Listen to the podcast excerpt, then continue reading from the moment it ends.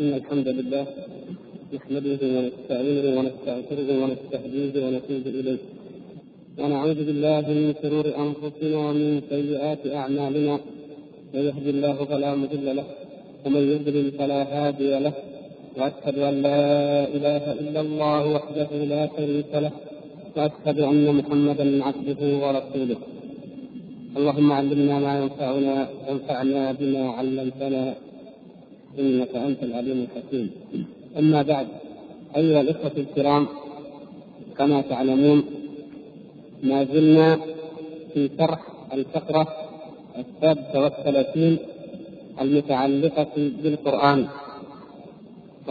بالرد على الفرق الضالة في مسألة القرآن وزعمهم ودعواهم أنه مخلوق. فقد تحدثنا عن بعض الشبهات التي أثاروها ووقف بنا الامر عند موجز لفقرة من المناظرة التي دارت بين الإمام عبد العزيز بن يحيى الكناني وبين رأس البدعة والضلالة في زمانه بشر بن غياث المليكي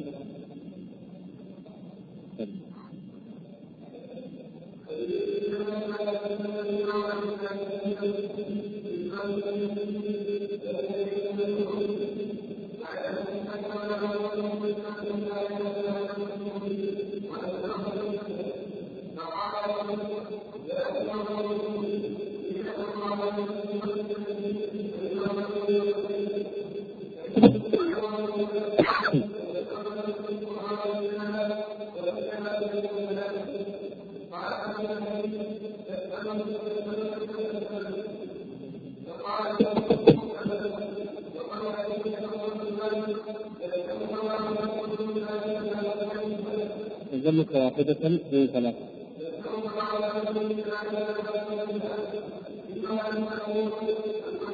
إن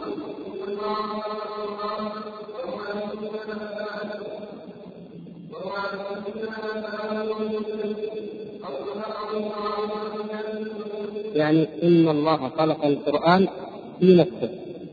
كلمة وهو عندي أنا كلامه اعتراضية. حط خطين إن الله خلق القرآن وهو عندي أنا كلامه حتى لا يظن أنه موافق في نفسه.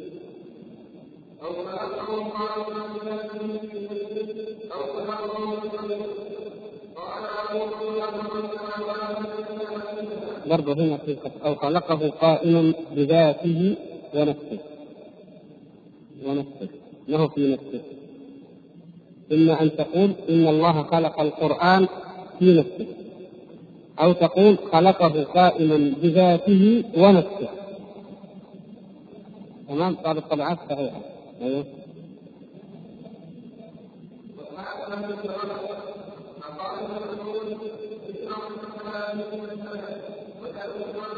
فقط وقال قبله إن قال الله له هذا هو لأن الله لا يؤمن بالقرآن ويأتي بكل قبله وإن قال أخذ الله فإنه يؤمن بالله ومن لا يؤمن الله سبحانه وتعالى فهو مخالف لأنه يسلك على أنه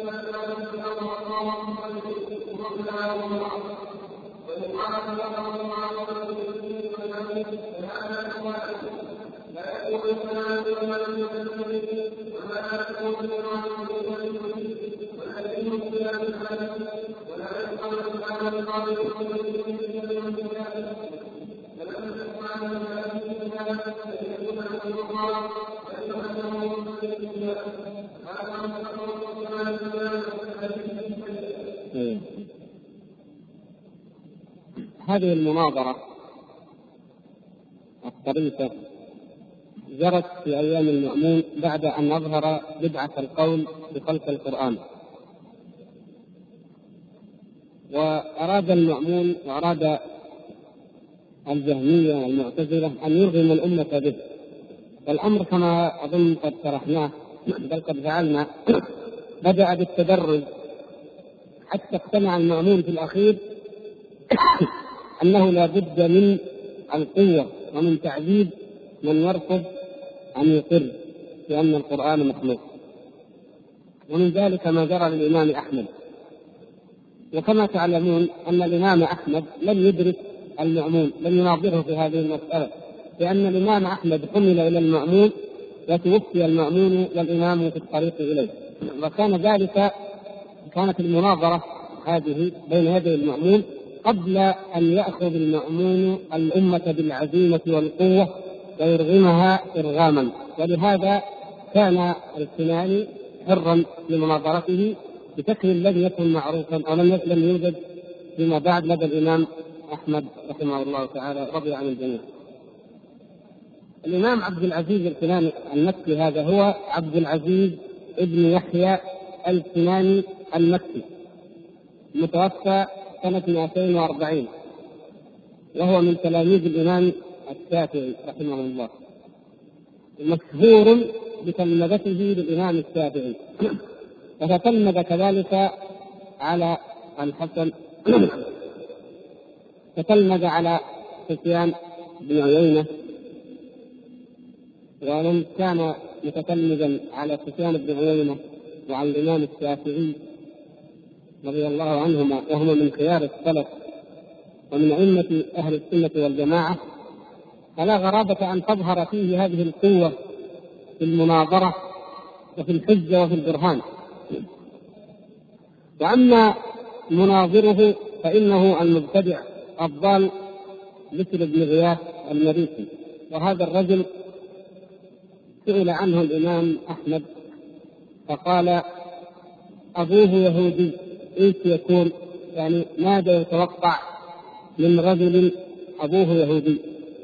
فكان أبوه يهوديا طباغا في بغداد ثم ولد ولد له بسر ودخل بسر في علوم الجدل وفي المنطق والفلسفة وتعلمها حتى برع في فنونها وفي مناظراتها ومجادلاتها ولكنه كان متفكرا مخادعا. وكان يجالس القضاة والعلماء والفقهاء. غير أن حاله لم يخفى على كثير من علماء السلف فقد كفره كثير منهم منهم الإمام أحمد ومنهم قتيبة بن سعيد وغيرهما من الأئمة. قالوا إن هذا الرجل كافر وحرم الإمام أحمد ونهى عن الصلاة خلف بكر وما ذلك إلا لأنه كافر ومن أسباب كفره أنه يقول إن القرآن مخلوق. وكما تعلمون رد عليه الإمام عثمان بن سعيد الدارمي بالرد المشهور المعروف. رد على بكر.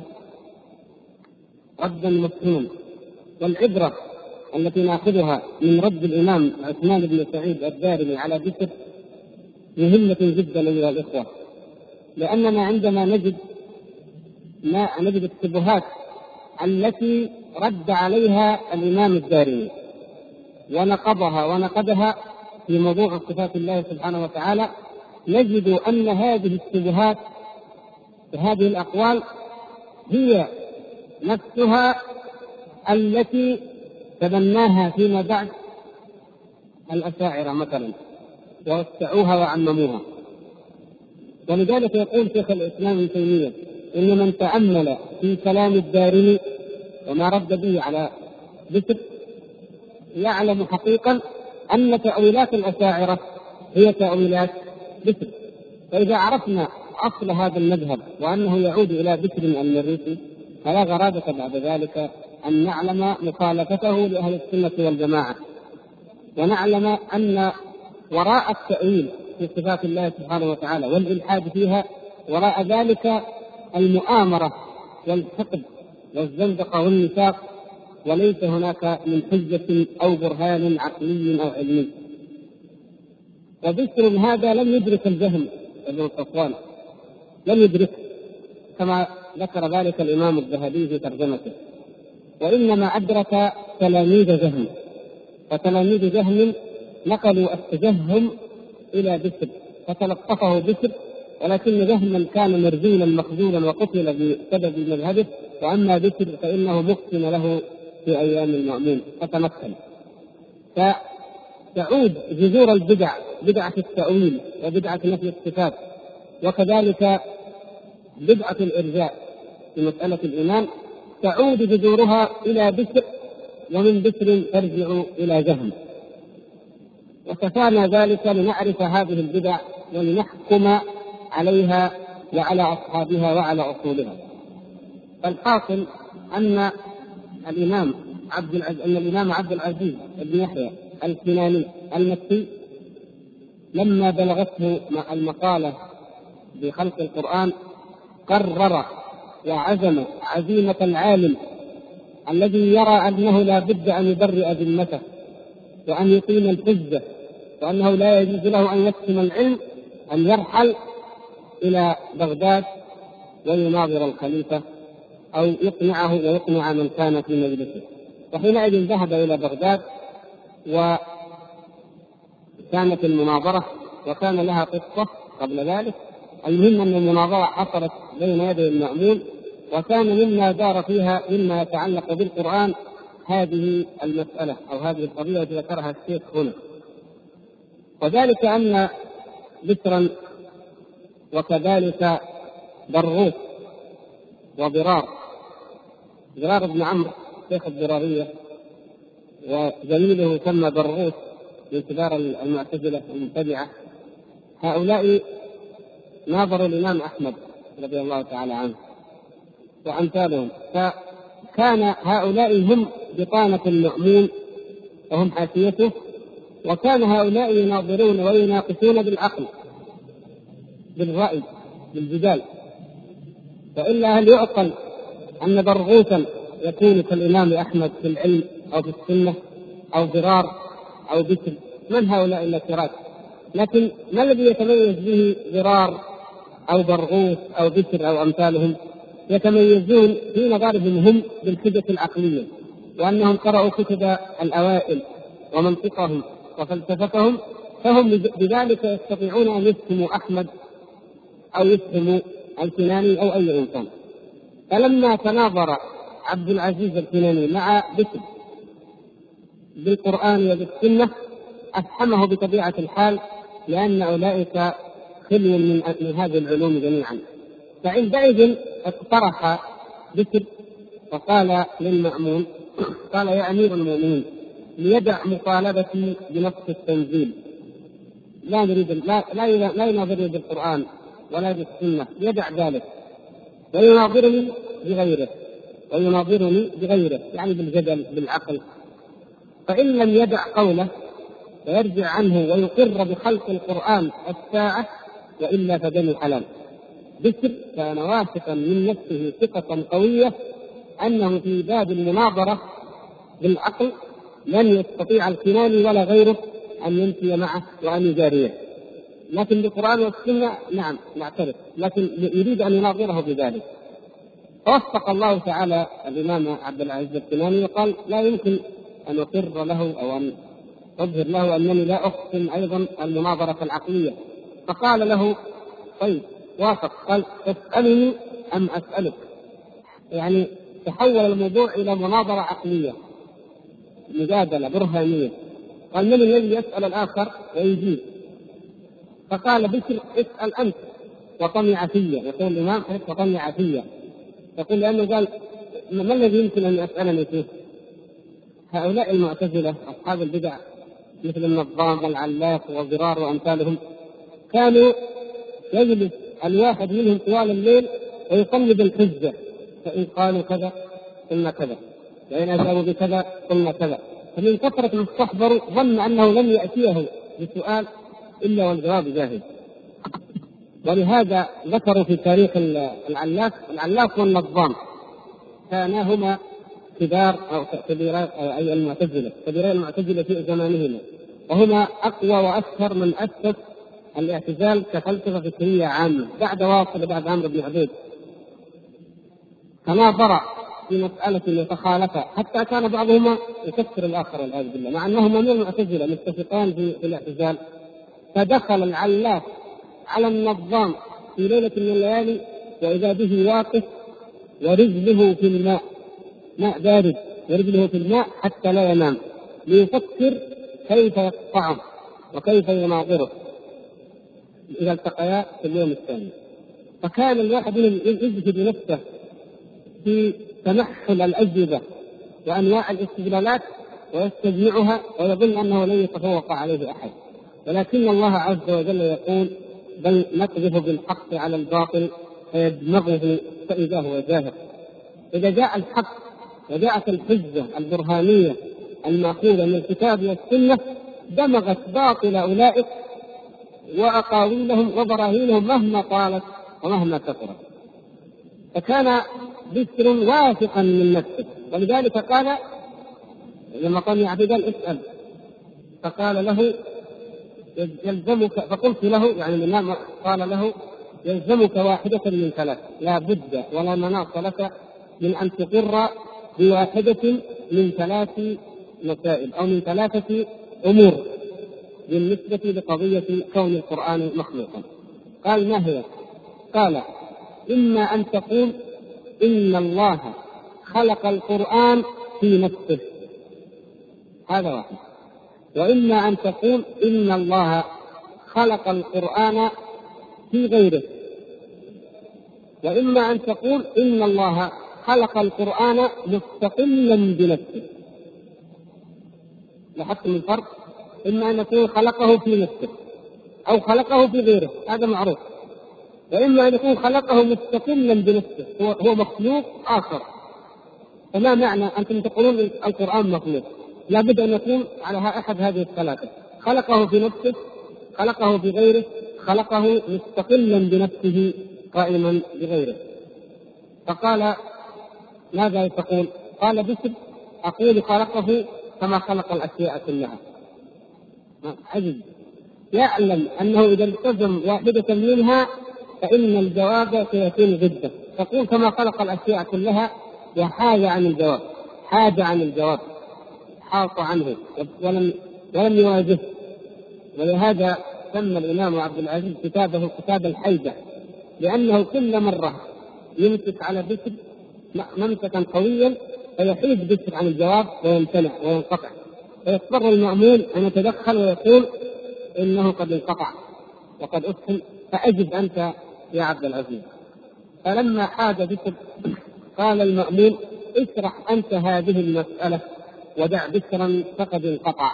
حكم الخليفة بأن بشرا قد انقطع عن الجواب وطلب من عبد العزيز أن يشرح هو ما معنى هذه اللوازم الثلاثة. فقال له إن قال أو إن التزم أن القرآن الله خلق القرآن في نفسه فهذا محال. لأنه قد جعل الله تعالى عن ذلك علوا كبيرا محلا للمخلوقات خلق شيئا في نفسه فهذا محال. وهم ينكرون صفات الله عز وجل بدعوى أن الله لا يكون محلا للحوادث بزعمهم. يقولون الغضب الرضا النزول الاستواء ينفونها عن الله. لماذا؟ قال إذا أثبتناها فقد جعلنا الله محلا للحوادث. وينفون هذه الأمور عن الله. فكيف يقولون خلق القرآن في نفسه؟ القرآن مخلوق في نفسه. إذا قد جعلوه فعلا محلا للحوادث. فقال هذا محال طيب هذا هو الوجه الأول. والوجه الثاني إن قال خلقه قائما بذاته أو قبل أن كان خلقه في غيره. إن قال بشر إن الله خلق القرآن في غيره. فيلزمه أن كل كلام في الدنيا هو كلام الله عز وجل. لأن الله عز وجل خلق كلام زيد في زيد وخلق كلام عمرو في عمرو وخلق كلام بكر في بكر. وكل إنسان يتكلم فإن الله هو الذي خلق كلامه فيه. فإذا كان كلام الله عز وجل هو ما خلقه في غيره فكل متكلم إنما يتكلم بكلام الله. ولا فرق حينئذ بين قرآن وبين هذيان من الهذيانات. ليس هناك أي فرق. وهذا الذي أشرنا إليه في الشبهة الماضية لما قلنا إنه لو صح أن يكون المتكلم متكلما بكلام يقوم بغيره لكان كل كلام في في الدنيا هو كلام الله.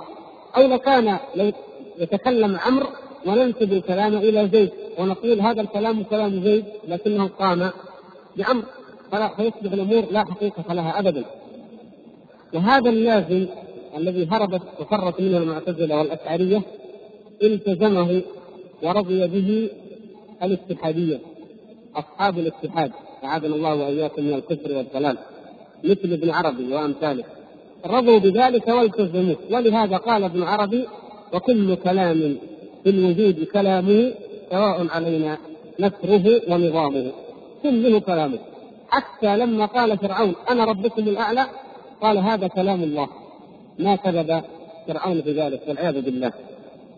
لكن المعتزلة الحاصل هنا المعتزلة وبكر لم يكونوا ممن يقر بكلام الاتحادية ولا يوافق عليه. فإذا لا يستطيعون أن يقولوا إن الله خلق كلامه في نفسه.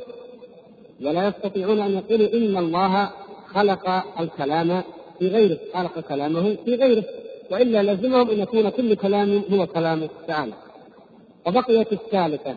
ان قالوا إن الله خلق القرآن قائما بنفسه منفصلا فهذا محال. يعني كلامه هو كلامه ومع ذلك خلقه خلقا منفصلا كما خلق الأرض وخلق السماوات وخلق الجبال وخلق فلان وفلان من الناس خلقا منفصلا قائما بذاته. فيكون القرآن مخلوقا خلقا منفصلا قائما بذاته يقول هذا محال. لأن الكلام لا يكون إلا من متكلم الإرادة لا تكون إلا من مريد العلم لا يكون إلا من عالم. أي صفة من هذه الصفات فلا بد أنها متعلقة بذات ولا يمكن أن تكون هذه الصفة ذاتا مستقلة. نقول مثلا عبد الله. علم عبد الله. هل يمكن أن يكون علمه شيئا مستقلا بذاته؟ وعبد الله شيء مستقل بذاته ويكون هذا علمه؟ خارج لا يمكن ما دام منسوبا إليه موصوفا به فإن الصفة لا تكون مستقلة منفصلة بذاتها عن الموصوف المتعلقه به. فإذا قلنا كلام الله ومع ذلك قلنا انه خلقه خلقا منفصلا مستقلا عن ذاته كما خلق الشجر والأرض والجبال وفلان وفلان من الناس فإنه مخلوق من ضمن المخلوقات التي لا يصح ولا يتصور أن تنسب إلى الله عز وجل. ولو أن المعتزلة حقيقة تأملوا هذا القول وهذه الحجة فوجدوا أنها ملزمة وانه ليس وراءها لهم أي شبهة. لكن مع ذلك القضية كما قد ذكرنا القضية ليست قضية إقناع ولا حجة. هذه يا إخوان هي مشكلة الأنبياء. مع أممهم ومشكلة الدعاة مع المدعوين في كل زمان ومكان. ومشكلة أهل السنة مع المبتدعة دائما. القضية ما هي قضية عدم اقتناع ولا عدم إقامة حجة الحجج واضحة والبراهين قاطعة ونجرة ولكن المسألة عناد واستكبار وتمرد وجحدوا بها واستيقنتها أنفسهم ظلما وعلوا. فمهما جاءتهم من الآيات وإن يروا كل آية لا يؤمنوا بها. ومهما نذروا به من الحجج فإنهم لن يهتدوا. ولو فتحنا عليهم بابا من السماء فظلوا فيه يعرضون لقالوا إنما كثرت أبصارنا بل نحن قوم مسحورون مهما مهما يعطون إن فتحت لهم في الأرض أنفاق ومشوا فيها. إن عرج بهم من السماء. لو رأوا الجنة والنار لقالوا سحر محمد أعيننا فرأينا أشياء ثم ذهب عنا السحر ذهب ما كنا نرى. ليس هناك مجال اذا لأن يقتنع من لم يرد أن يهتدي من لم يوطن نفسه على الاقتناع وعلى قبول الحق فإنه لم يقتنع. ومن طمس الله سبحانه وتعالى بصيرته. وأعماها عن الحق فإنه لن يقبل. ولهذا لم لم يقبل بشر ولم يقبل المأمون نفسه. المأمون بعد أن سمع هذه الكذبة وبعد أن رأى كيف انقطع بشر واستيقن من كلام الإمام الكناني ومع ذلك استمر في الأمر وأمر أتباعه أن يأخذ الناس بقوة الحديد والنار وأن يعذب العلماء ويمتحنوهم واحدا واحدا لكي يقولوا راغمين صاغرين إن القرآن مخلوق وإلا فالويل والعذاب الشديد. فهذه هذا ملخص لما دار في هذه الجلسة بين بشر والكناني بين يدي المأمون هذه الثلاثة الأوجه ما أحسبها إلا قد اتضحت لكم إن شاء الله تعالى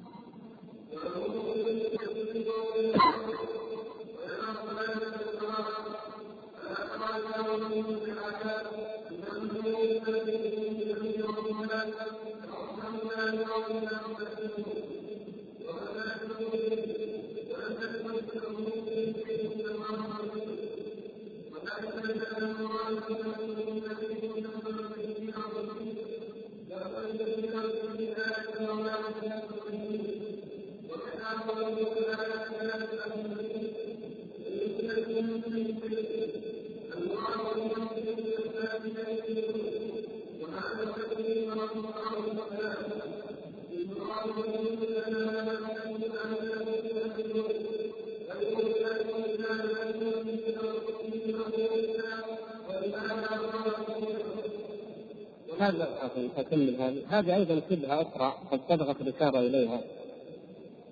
وكما تلاحظون الواقع أن كلام الإمام ابن عبد العز هو آه، يفتقد إلى ترابط في أن يورد الشبهة ثم يورد جوابها لكن نحن نفهمه إن شاء الله ونضم بعضه إلى بعض. فهذا مما يحتجون به. يقولون القرآن شيء نقول نعم القرآن شيء ويقول الله خالق كل شيء. هذا كلام الله عز وجل. الله خالق كل شيء. إذا فالقرآن مخلوق. وكلمة كل للعموم يدخل فيه كل شيء. فنرد عليه من القرآن من نفس القرآن لنبين لهم أن كلمة كل في كل موضع بحسبه. العموم عموم كل في كل موضع بحسب ذلك العموم. فلا يعني دائما ابدا انه إذا جاءت كلمة كل فإنها تعني الشمول والعموم المطلق الذي لا قيد فيه ولا ولا استثناء فيه على الإطلاق. وإنما بحسب القرائن. كل كلام يقال عادة فإنما يقال ضمن القرائن في موضع معين في أمر معين. القرائن تدل على ماذا يريد المتكلم. يعني مثلا إذا قلنا كل الطلاب يتمتعون بالعطله مثلا يفهم من ذلك مثلا بحسب القرينة أنهم الطلاب الذين يدرسون على نظام وزارة التعليم العالي أو نظام وزارة المعارف. هذا المفهوم عندما نقول كلهم لديهم عطله لكن لو فرض الطلاب في شركات يتدربون أو في أعمال أخرى ما يشملهم هذا. هم بطبيعة الحال لا يحتاج أن نستثنيهم لأن المقام ليس مقام الحديث عن كل طالب في الدنيا. وانما الكلام عن الشيء المعروف والمشاهد أو الذي نحن بصدد الحديث عنه أو الذي نحن في هذه الأيام يدور حوله الكلام في العطله وشأنها. وأمثال ذلك نجد أنه في في في لغة الناس العادية لو أنك قلت أمثال هذه العبارات واعترض عليك معترض قلت كل الناس اذا كل هذول العمال الموظفين ما ما قصدت ذلك. يعني تستغرب أنه آه، فهم ذلك أو لاحظ أنك تعمم ذلك. وهكذا يعني يقول الإمام الشافعي رحمه الله كلمة عظيمة.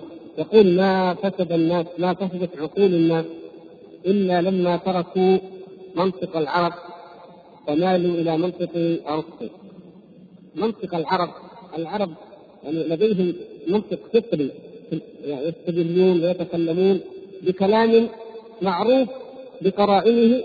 لا يحتاج أن يأتي أحد فيقول لا هذا هذا هذا عام. انت قصدت كل شيء انت مثلا اي أي إنسان نزل عليه القرآن من قريش ومن غيرهم يقرأ قول الله تبارك وتعالى الله خالق كل شيء لا يمكن أن يرد في ذهنه أنه خالق أيضا صفاته سبحانه وتعالى لأنه صفات الشيء. هذه تأتي على منطق اليونان على منطق أرسطو الذي منطق الذي منطق فاسد الفطرة الفطرة فاسدة. ومجرد الاحتمالات العقلية تتوارد على الذهن أمور كثيرة. لكن المنطق الفطري السليم لا ترد عليه أمثال هذه الإشكالات. ولذلك نستدل عليهم بالقرآن ونقول إن الله سبحانه وتعالى قال في أصحاب الأحقاف تدمر كل شيء بأمر ربها فأصبحوا لا يرى إلا مساكنهم. الله سبحانه وتعالى لما سلط عليهم الريح العقيم عافانا الله وإياكم من عذابه وانتقامه ورأوا السحاب رأوه عارضا فلما رأوه عارضا مستقبل أوديتهم قالوا هذا عارض ممطرنا كانوا ينظرون يظنون إنه مطر وهذا من الاستهانة بعقوبات الله عز وجل.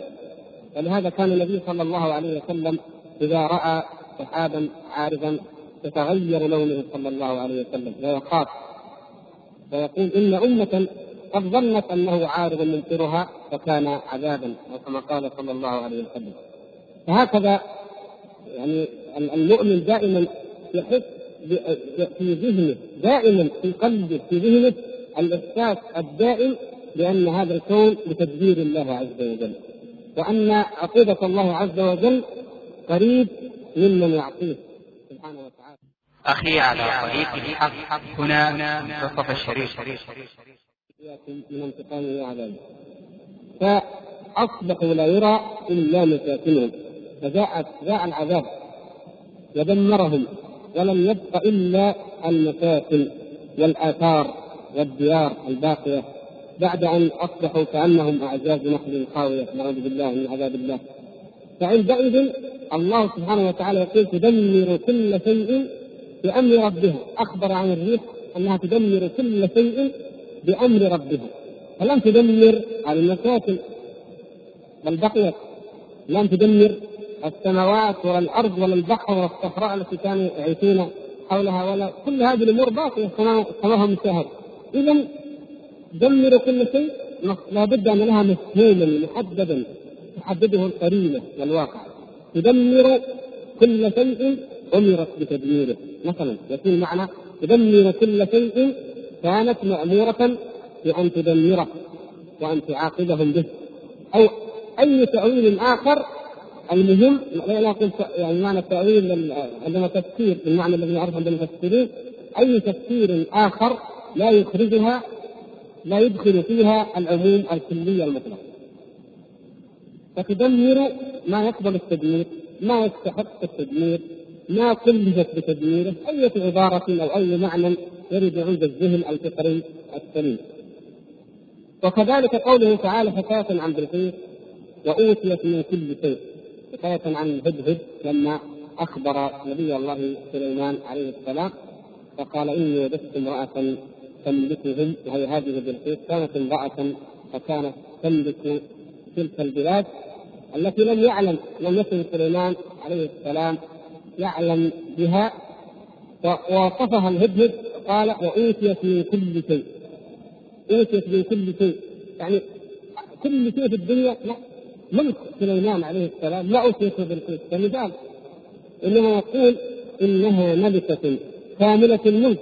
ليست مجرد أنها امرأة على طائفة أو على عشيرة من العشائر. لا كل لوازم الملك مستجمعة لدى هذه المرأة. فأوتيت كل كل شيء يلزم الملوك أو يهيأ لهم أو يستحقون به أن يكونوا ملوكا.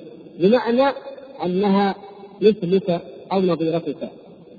فيريد أن يستثير سليمان عليه السلام إلى هذا الموضوع. قال بصرت بما لم تبصروا به.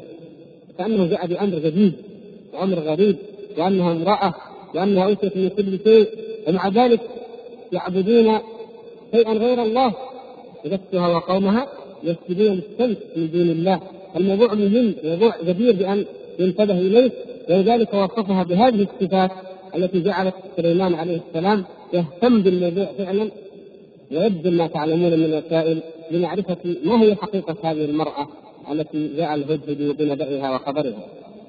فالمراد إذا أنها ملكة أوتيت من أمور الملك ولوازمه ما يحتاجه الملوك عادة غير محتاجة إلى ما يكمل به أمر ملكها، لديها الجيش ولديها العتاد ولديها الطاعة ومملكة متواترة الأمور هذا هو المقصود. وقال ولهذا نظائر كثيرة. يعني المسألة كثيرة في القرآن وفي السنة وفي لغة العرب أن الكلام الكلمة العامة مثل كل مثل من وأشباهها من ألفاظ العموم مثل النكرة في سياق الإثبات. وأمثال ذلك هذه كلها عمومها بحسب الموضع وبحسب القرينة.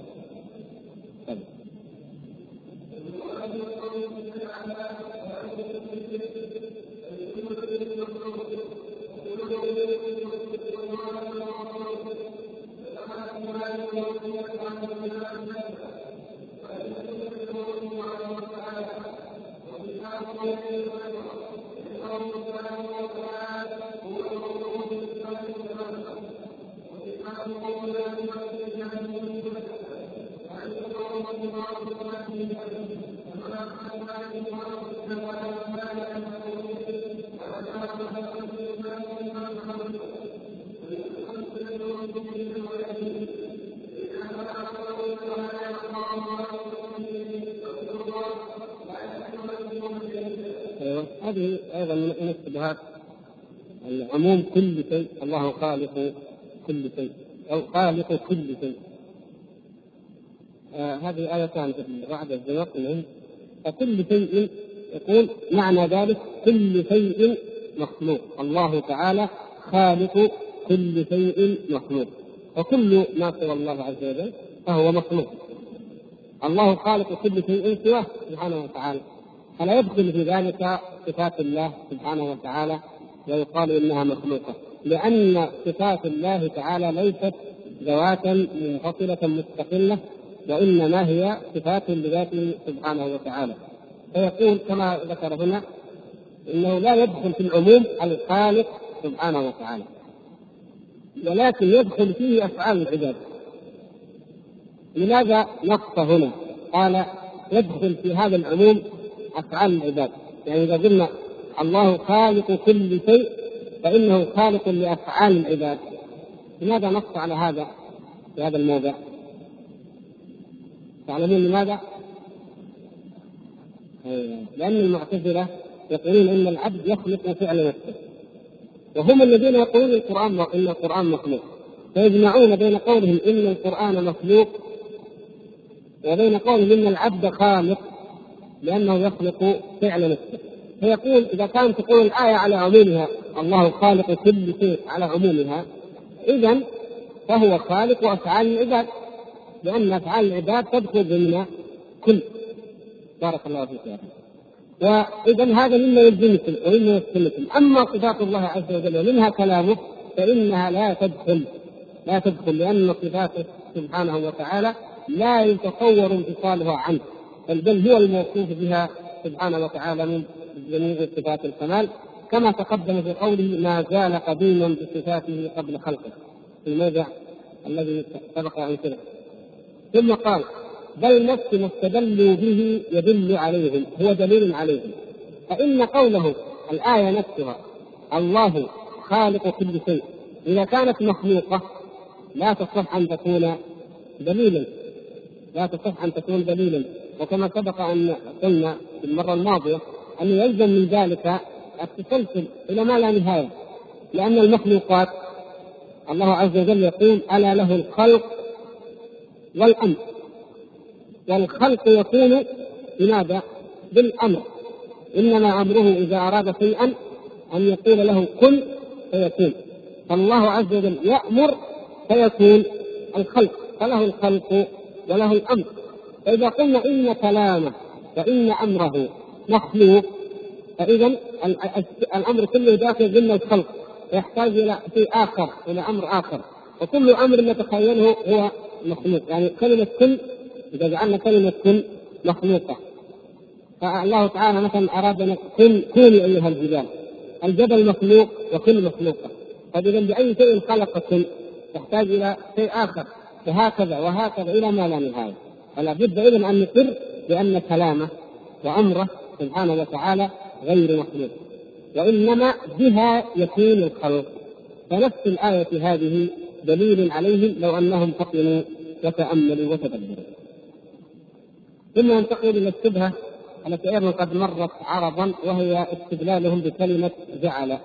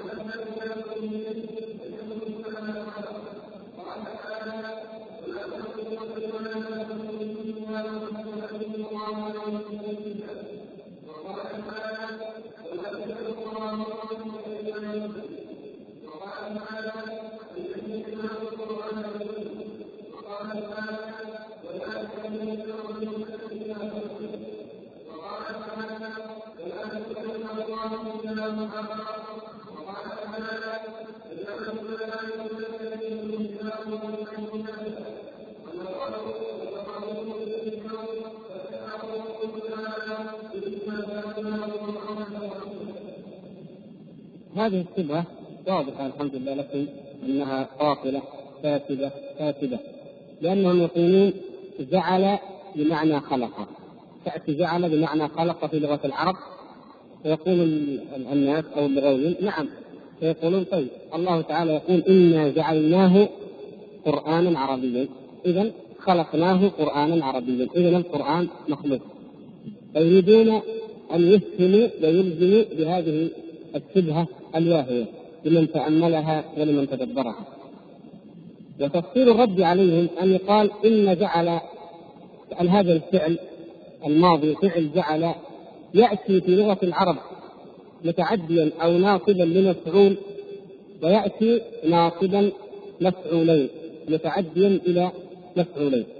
فإذا جاء ناصبا مفعولا واحدا فإن هذا يكون بمعنى خلق أو قريب من معناه.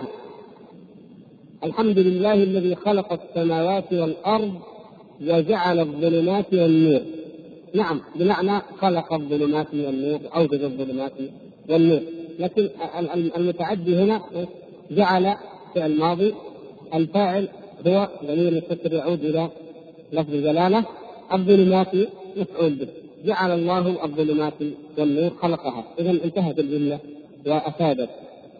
ومثلا وجعلنا من الماء كل شيء حي نفس الشيء جعل فعل ماضي وماء الضمير فاعل وكل مفعول به ومفعول واحد فقط. وجعلنا من الماء كل شيء حي. وجعلنا في الأرض رواسي رواسي مفعول به مفعول واحد. وجعلنا فيها فجاجا سبلا أيضا مفعول واحد. فمثل فمثل هذه الآيات مثل هذه المواضع تكون جعل بمعنى خلق. لكن هناك آيات وهناك مواضع الموضع الثاني لجعل تكون فيه متعدية إلى مفعولين ناصبة بمفعولين. ولا يصح ولا يقول أحد أبدا إنها في هذه المواضع تكون بمعنى خلق. ولذلك نأتي بآيات قوية في الدلالة على هذا الشيء. جاء الشارح هنا رحمه الله بآيات قوية لا يمكن للمعتزلي مهما مار أو ماحت أن يقول إنها بمعنى خلق. فقال ولا تنقضوا الأيمان. قوله تعالى ولا تنقضوا الأيمان بعد توكيدها. وقد جعلتم الله عليكم كفيلا. هل يمكن أن تقول خلقتم الله عليكم كفيلا؟ والعياذ بالله. ولا يمكن. لأي معتزلي ولا أي أي واحد آخر. لا يمكن أن يقول أن جعلتم هنا بمعنى خلقتم أبدا. لكن نلاحظ أن جعل هنا لفظ الجلالة مفعول أول. وكفيلة مفعول ثاني. فجعل هنا بمعنى إيش؟ بمعنى خير. قريب معناه من معنى خير. فتأتي إذا تنصب المفعولين وتكون بهذا المعنى. ولا تجعلوا الله عرضة لأيمانكم. نفس الشيء. ما يمكن أن يقول أحد ولا تخلقوا الله والعياذ بالله. لا. إنما لا تجعلوه لا تتخذوه لا تصيروه. وما أشبه ذلك. فلفظ الجلالة. الله الأول هنا لفظ الجلالة. المفعول الأول وعرضة هو المفعول الثاني. الذين جعلوا القرآن عظيم. قوله تعالى الذين جعلوا القرآن عظيم. ومعنى عظيم أي أجزاء. العظة مثل معنى العضو. مثل نقول نحن العضو. نقول عظة في كلام العرب عظة أو عضو بمعنى جزء. فجعلوا القرآن عظيم هؤلاء أي جعلوه أجزاء. يؤمنون ببعض ويكفرون ببعض. أو قسموه فيما بينهم ومنهم من يؤمن ومنهم من لا يؤمن. المهم أنه جعلوا القرآن عظيم جعلوه أجزاء وأعضاء. فنحن نتناظر وإياكم في مسألة نحن وأنتم نتناظر في مسألة القرآن نفسه. خلقه هل مخلوق هو مخلوق أو غير مخلوق؟ فإذا كان الذين يعني هذا يعود إلى الكفار كما هو معلوم من السياق في اخر سورة الحجر. الذين جعلوا القرآن عظيم الكفار خلقوا القرآن بمعنى خلقوا القرآن وأنتم لا تقولون بهذا قطعا. اذا المسألة جعل ليست بمعنى خلق بمعنى اتخذ اتخذوه عظيما أو طيروه عظيما أي جعلوه أجزاء طيروه أجزاء اتخذوه أجزاء. وقال تعالى ولا تجعل يدك مغلولة إلى عنقك. نفس الشيء ما معناها ولا تخلق يدك؟ لا. أي لا تصيرها لا تصير يدك. لا تتخذ يدك. وما أشبه ذلك قريب من المعنى. وإن كان كل كلمة في اللغة العربية في الحقيقة لها معنى مستقل تماما. لكن القريب منها في موضع المتعدي للمفعولين طير أو اتخذ. القريب من معناها في إذا كانت متعدية لمفعول واحد هو إيش؟ خلق وإلا حتى قوله تعالى الحمد لله الذي خلق السماوات والأرض وجعل الظلمات والنور. فيها عبرة فيها دقة. لا يمكن أن يكون هذا من كلام البشر لأنه خلق السماوات والأرض، السماوات والأرض كما ترون جانب الخلق الحسي المشاهد عند الإنسان واضح فيها، لكن الظلمات والنور ليست أشياء يمكن عقل البشر ان يتصورها كمخلوقات محسوسه ملموسه أشبه ما تكون بالمعاني على الأقل في الذهن البشري. على الأقل في حسنا نحن البشر أن الظلمات والنور أشبه بالمعاني التي لا تنسب. ولا ولا نستطيع أننا نجعلها بنفس المستوى من الإحساس الذي هو للسماوات والأرض. فهنا خلق وهنا جعل ولله سبحانه وتعالى في ذلك حكمه فهكذا قد نظن أو نتلمس الحكمة لكن القرآن علمه عند الله عز وجل ومن قال فيه برأيه فليتبوأ مقعده من النار. فهذه الآية وقال تعالى ولا تجعل مع الله إلها آخر. لا تخلق معناها لا تخلق مع الله إلها آخر لا. لا تتخذ مع الله إلها آخر. وكذلك وجعلوا الملائكة الذين هم عباد الرحمن إناثا. أيضا خلقوا الملائكة؟ لا ولكنهم طيروهم واتخذوهم أو اعتبروهم اعتبروهم إناث. الملائكة مفعول أول واناثا المفعول الثاني. وكذلك آه، بقية قال غيره كثيرة. المهم نخلق بذلك أن جعل جعل في لغة العرب تأتي متعدية ناصبه لمفعول واحد ويكون معناها بمعنى خلق وتأتي متعدية وناصبة لمفعولين وتكون بمعنى اتخذ أو بمعنى خير. ولم يأتي في ذكر في القرآن عن القرآن بأن تأتي فيه جعل أو تتعدى إليه جعل إلا بالمعنى الثاني الذي هو بمعنى اتخذ بمعنى طير لا بمعنى خلق. وإذا خرج ذلك فإنه بطل الشبهة. ويبطل الاستدلال الذي يستدل به المعتزلة ومن حدا حذوهم في هذا الباب. فبذلك تبطل هذه الشبهة الأخرى. ننتقل الآن إلى الشبهة التي التالية وهي قولهم إن الله خلق الكلام في غيره. إن كلامه لكنه خلقه في غيره وبماذا استدلوا عليه؟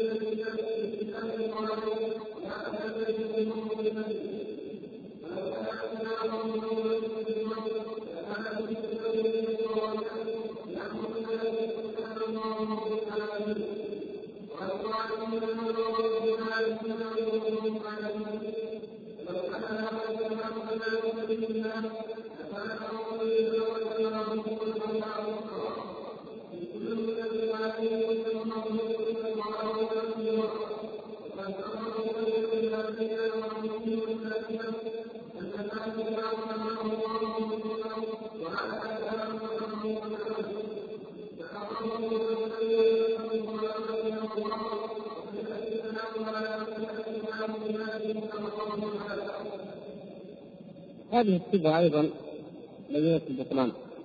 قالوا إن كلامه هو ما يخلقه في غيره. كلامه تعالى هو ما يخلقه في غيره. ومن ذلك خطابه لموسى عليه السلام.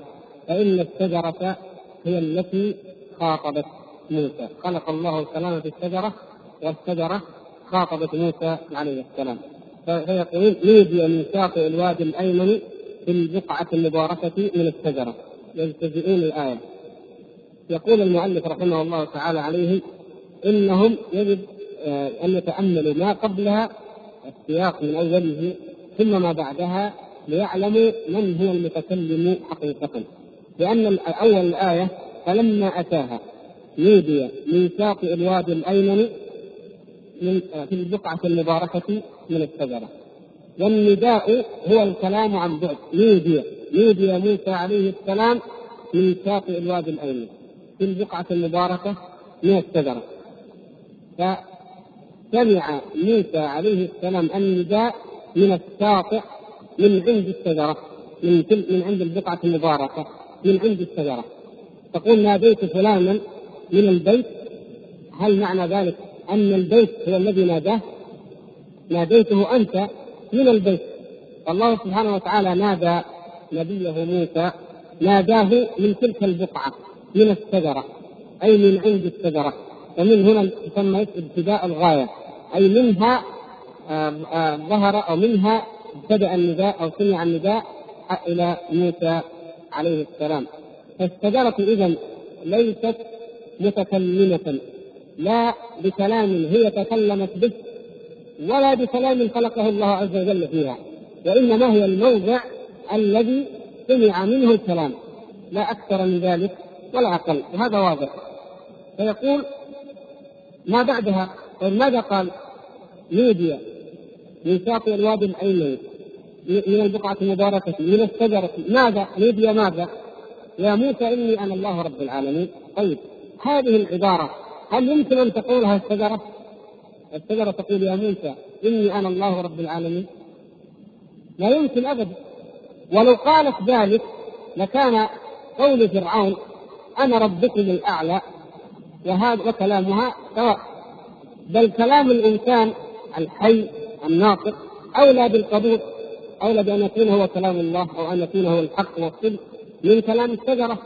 ان الانسان يتكلم كما هو معلوم فرعون أو غيره انسان أعطاه الله الكلام فقوله أنا ربكم الأعلى يقول فرعون أنا ربكم الأعلى وتقول الشجرة إني أنا الله رب العالمين. إذا هذا كلام الله وهذا كلام الله. سواء لكن ما الذي فعلت المعتزله؟ عكسوا الموضوع. قالوا كلام فرعون خلقه. فرعون في نفسه وكلام الله خلقه الله في الشجرة. كلام الشجرة هو كلام الله خلقه الله فيها. سبحان الله. انظروا العقول. إذا انحرفت وضلت يثبتون أن الإنسان هو خالق فعل نفسه. فكلمة فرعون أنا ربكم الأعلى فرعون هو الذي خلقها. خلقها في نفسه.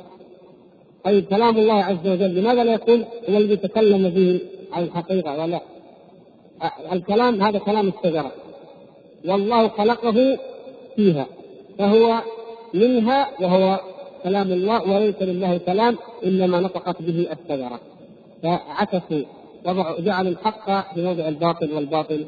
في موضع الحق عافانا الله وإياكم من الضلال فهذا هو التفريق الذي.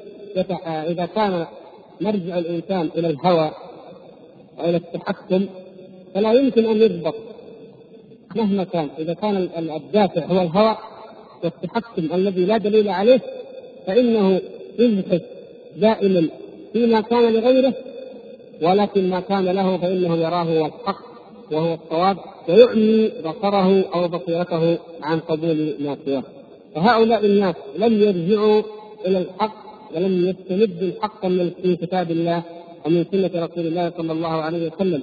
وإلا فإنها صريحة وواضحة في هذا المعنى. ولكن أثبتوا أن فرعون الها وأن كل إنسان هو خالق والخالق هو الله سبحانه وتعالى من جهة ومن جهة أخرى نفوا عن الخالق سبحانه وتعالى صفاته التي وصف بها نفسه وصفه بها نبيه محمد صلى الله عليه وسلم في كتابه. ومنها هذه الصفة صفة الكلام التي وقع فيها الجدال حتى قيل إن من أسباب تسميه العلم بعلم الكلام.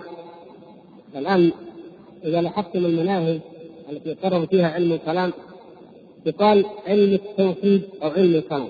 يظن يظن الإنسان أنها مترادفه قلنا علم الكلام أو علم التوحيد فهما سواء. فهارس المكتبات العامة علم الكلام أو علم التوحيد يجيب لك الكتب كلها سواء. كأن التوحيد هو الكلام. سبحان الله. ما أبعد هذا الكلام كما رأيتم ما أبعده عن التوحيد. هذا علم الضلالة والشبهات والشكوك التي ندم أصحابها على الاشتغال بها وقال قائلهم ولم نستفد من عمرنا ولم نستفد من بحثنا طول عمرنا سوى أن جمعنا فيه قيل وقالوا هذه هذه هي حصيله ما جمعوه. قيل وقالوا وانظروا يا إخوان بمناسبة أننا نختتم نقف عند هذه الشبهه انظروا لو أن هذه العقول الجبارة القوية هذا الذي يضع رجله في الماء لكي لا ينام. ليفكر ويستنبط. لو صرفت هذه العقول ما نقول في القرآن في التفسير في الحديث. لا الحمد لله قد كفى الله عز وجل الأمة في هذه العلوم ولله الحمد.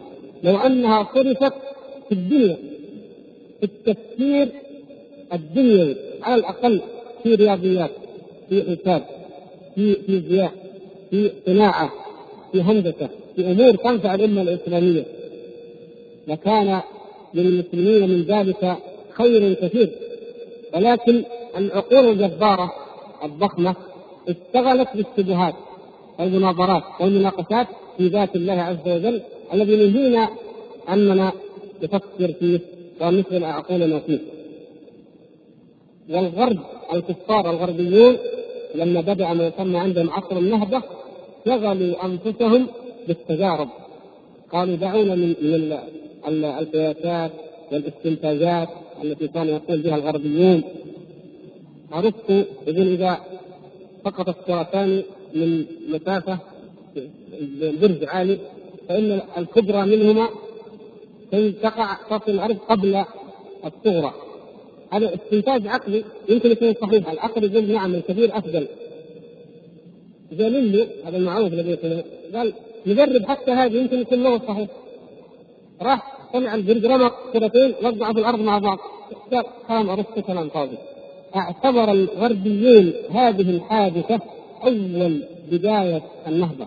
يقول أول باكوره للنهضة نظر كثير من الباحثين الغربيين هو أن جاليليو اعتمد على التجربه الحسية وترك الاستنتاج العقلي المجرد. وانطلقوا وانطلقوا وكما ترون الآن إلى أي حد وصلت التقنية أو التكنولوجيا.